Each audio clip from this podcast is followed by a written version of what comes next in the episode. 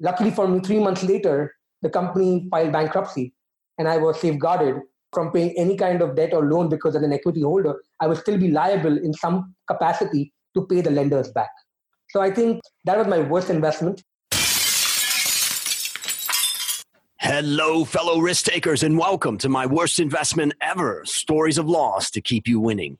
In our community, we know that to win in investing, you must take risk, but to win big, you've got to reduce it.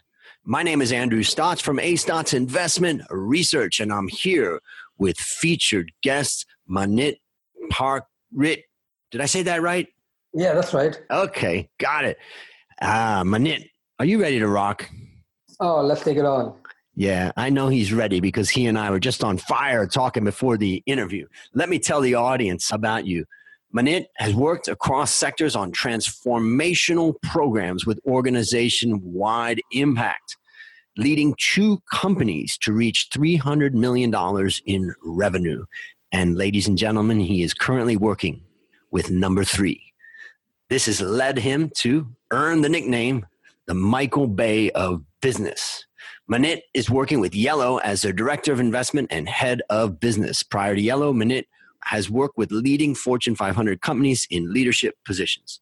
Along with his current position at Yellow, he's also an advisor to various startups, early stage investors, and he's also an international keynote speaker. Manit, take a minute and fill in any further tidbits about your life. I think thanks, Andrew you pretty much covered it up but a couple of things guys apart from my work and my professional career i'm an avid sports lover and and i love to cook so every time i'm tired or i need to you know get into my zone i enter the kitchen i shut the door and i start cooking. So these are my two of my favorite hobbies. Fantastic cooking. And what is one of your comfort dishes or one of your favorite dishes that you like cooking? It's definitely uh, spaghetti. Spaghetti is one of my comfort dishes for sure. Apart from that, of course, eggs, the easiest to make, and grilled cheese. Who does not like grilled cheese? Right? Exactly. Exactly. Yes. Perfect. Well, now I, I, know the next time I get hungry, I'm going to give you a call. and we're not that far away either, right? It's just an hour flight. Exactly. In fact, we have a great cook in my house because my 80 year old mother lives with me. So I like to make sure we have really healthy food. And our cook's name is Earth. I call her I call her Great Earth. Oh, nice. Makes some amazing food. So anyway, enough about food. I know you and I are both pretty hungry, but let's yeah. take time now to share your worst investment ever. And sure. since no one goes into their worst investment thinking it will be, tell us a bit about the circumstances leading up to it and then tell us your story. Sure. So, um, Andrew, let me begin from my college days when I graduated from college with a degree in economics international law and international business. I started my career as an investment banker. I made some money. And then I got really fascinated with uh, renewable energy. And I was always in sync with consulting and investment. So for me, anything which has an underlying asset which is economic driven is a great investment for me. So one of the first companies that I truly invested was Walk-in Energy Consulting, sometime back in 2007, 2008. I invested $100,000 and uh, the company got acquired within two years by a New Jersey based company called SunEdison. And they acquired them for a few million, and I took home a million dollar on my investment. And at that time, I was 24 years old, right? At 24 year old, $1 million, hey, I mean, nothing to complain about. So I got a little greedy, and the same group of founders, they came back to me with another idea that they want to go back to India. I mean, so the group consisted of Indian founders and foreign founders. And when I say foreign founders, I'm talking about founders from America, Sweden, Germany, and then a few Indian guys. And they came back and they said, Indian renewable energy policies kicked in. There's a lot of uh, talks going on, a lot of solar energy thing happening. So I was like, okay, fair. How much money do you guys need? They were like, we're looking for $300,000. So I asked them, okay, uh, the money should not be a problem, but what's your business model? So their business model, and this, and trust me, I was 24 years and six months. So six months after I got the earnings back, they came back to me. So at that point, they were explaining the business model, and the business model was we go back there, we do a little bit of consulting for bread and butter so that we can pay people off. But our real model is going to be rural electrification because that is where the Indian government was giving grants and subsidies. Little did I know back then that the government of India, the policy keeps changing every time the government keeps changing. So I went ahead and I gave them $300,000. At that point, it was a lot of money for me, and I got around 8%. Initially, I saw a lot of growth in terms of the distribution model that they built. They got a lot of subsidy from the government. And at that point, there was this government organization called BJP, which is the Democratic Party, and they kind of work for the people. And the middle class family and the lower middle class family are very happy when this government is down because they get a lot of tax benefits and all those stuff coming in. So at that point, they came back and they said, Man, we need more money. So I was like, sure. And the things were looking good. So I funded them another additional $500,000. So out of a million that I made, I was 800,000 down. So I took my capital back of 100, so I was only $100,000 profitable. So at that point, I gave them 800K or a 15% equity in the business. Gradually, I got busy with my job. Then Lehman Brothers collapsed. So I got laid off from my job at in New York in the investment banking firm. And after that, I was scrambling for a new job. Luckily, I flew down to Hong Kong and I joined KPMG. So I got a little busy there as well. And by the time I could realize what was happening, I was a little too late. I could not help them transform because their model from 20 employees suddenly had employed more than 300 people. They were out of money in no time and they were scrambling to raise more money. They had taken a lot of loan from unknown entities in India, like loan sharks, and people who will come after you or will give you money at extremely high interest rate, like 20%, 18%. And this was all to make sure that they can break even or make some money out of it. And at one point, I had to sell my equity at pennies for a dollar because I didn't want my name to be associated with something with so much of liability, especially when I'm owning so much equity. So I gave the founders all my equity back and I took $800,000 as a loss on my book as a bad debt. And then, luckily for me, three months later, the company filed bankruptcy and I was safeguarded from paying any kind of debt or loan because as an equity holder, I would still be liable in some capacity to pay the lenders back. So I think that was my worst investment, a great lesson that I learned. And to be honest, I mean, if I can, I mean, the audience can pardon my French, but at that point, at the age of 25, I was shitting quick, right? And I did not really know what was happening. Suddenly, a boy who made a million dollars just saw a million dollars go away. And I think that is when I really truly learned the value of hard earned money and not being greedy and actually analyzing everything to the core. And I think that's where my journey began, or my love affair began, with making sure that I research, I study, and I'm in control of things that I invest in or I advise or I work with.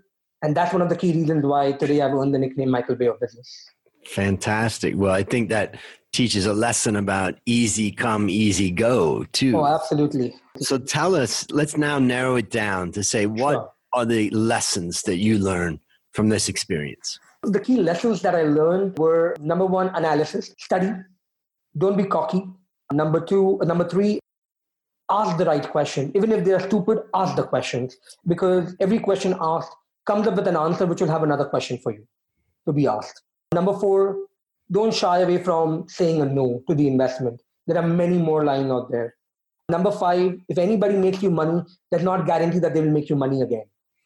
Number six, make sure that you analyze the business model to the T, tear it apart if required, and ask every answer from the founders because at the end of the day, they are the ones coming to you for money. You are not the one going to them to invest your money.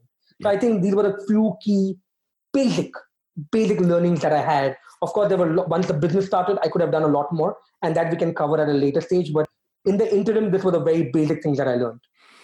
Okay, those are some great lessons for the listeners out there. And let me summarize what I took away from your story and let me know if I missed anything. First of all, after now reading 500 stories of loss, after now nearly more than 60 interviews of people in their stories, I've been able to classify losses and mistakes basically into six major classifications. Number one, and this is by actually order of the amount of people referencing it. The number one most common reason for losing their money is they failed to do their own research. Number two is they failed to properly assess the risk. Number three, they were driven by emotion or flawed thinking. Number four, misplaced trust. Number five, failed to monitor their investment. And number six is kind of a catch all. I couldn't really figure out what to do until I really thought, okay, now I know what to do with it. Number six is invested in a startup company. um, and, you know, the last point, it's a chicken and egg story. It can give you, I mean, if somebody invested in Uber or Google, or anything, they would be like, hey, we are billionaires. But if somebody well, invested the way I did, hey, I'm a loser, right? Yeah.